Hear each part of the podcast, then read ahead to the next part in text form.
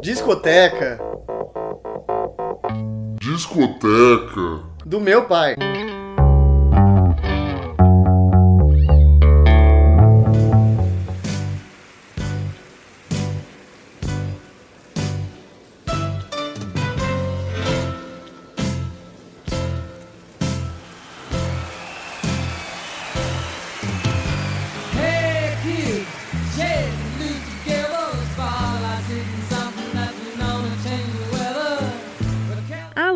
Começando mais um Discoteca no Meu Pai, eu sou a Júlia Padovan.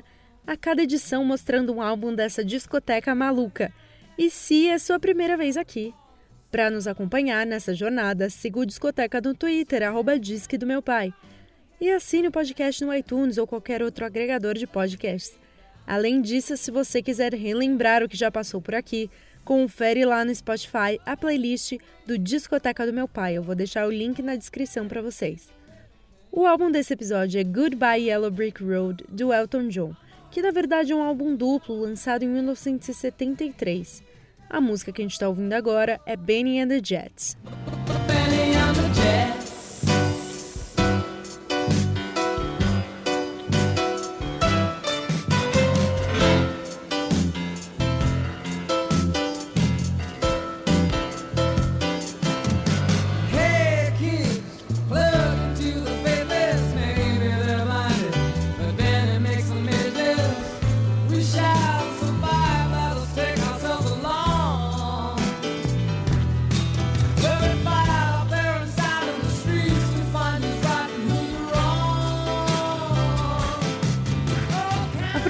Desse álbum começou na Jamaica em janeiro de 1973. E por que Jamaica?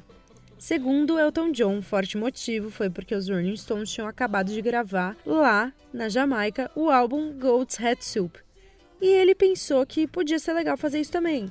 Mas por conta de algumas dificuldades com o sistema de som e com o piano do estúdio, e também por causa da tensão política pela qual a Jamaica estava passando na época, o Elton John e a sua banda decidiram sair de lá antes que eles conseguissem produzir algum material útil. Aí eles foram para a França em duas semanas eles gravaram esse maravilhoso disquinho, que foi considerado o melhor e de mais sucesso do Elton John. A faixa que a gente vai ouvir agora fala sobre uma noite de aventuras em Market Mansion, uma pequena cidade na Inglaterra onde o Elton John cresceu.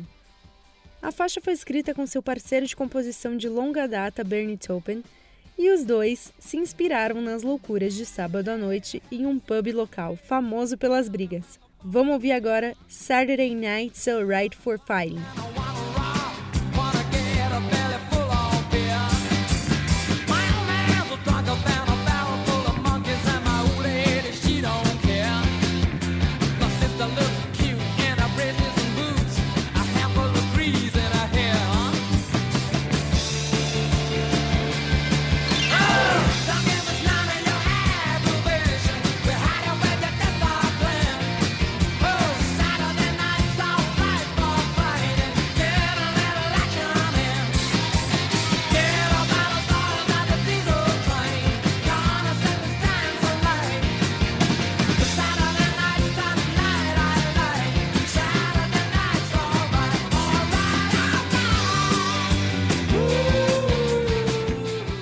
Esse é um exemplo de como Elton John não é só piano e como ele consegue expandir os horizontes e apresentar uma música de rock com forte presença de guitarra e uma influência mais glam, e também ter baladas lindas no piano, como Song Has No Title, Sweet Painted Lady e I've Seen That Movie Too.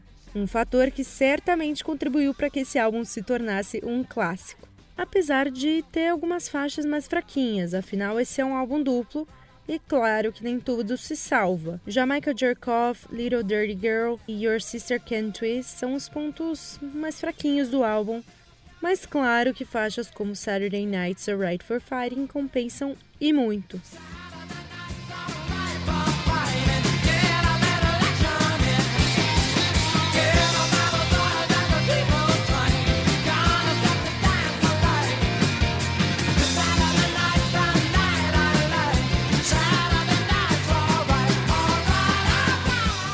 O álbum também tem momentos épicos, na verdade ele abre com uma faixa de 11 minutos, que é Funeral for a Friend e Love Lies Bleeding, que tem forte influência de progressivo, provando aí que o Elton John consegue agradar diversos públicos.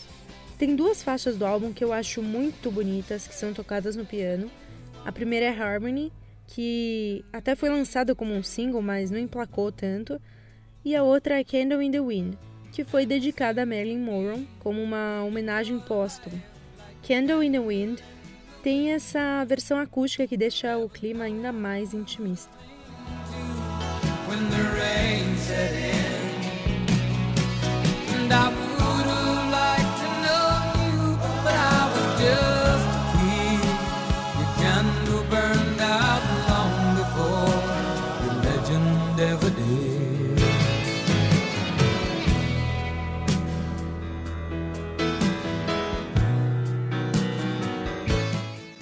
agora vamos ouvir um pouquinho de Harmony também.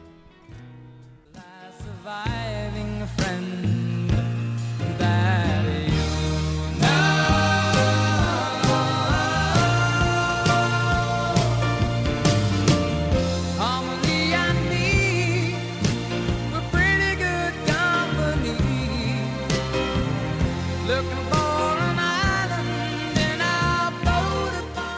Essa temática de celebridades é algo que não se encerra em Candle in the Wind. A faixa título também tem essa vibe, com um lamento sobre a vida de celebridade e um desejo de voltar à vida anônima deixada para trás.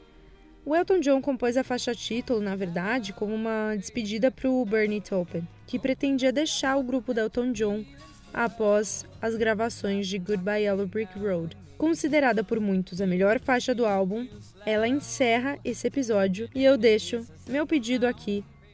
Elton, please come back to Brazil. Se você já foi, não foi, quer ir, ou odeia o Elton John e achou que eu poderia ter falado de algo melhor, me manda lá um recado no Twitter, arroba disque do meu pai. E eu fico por aqui.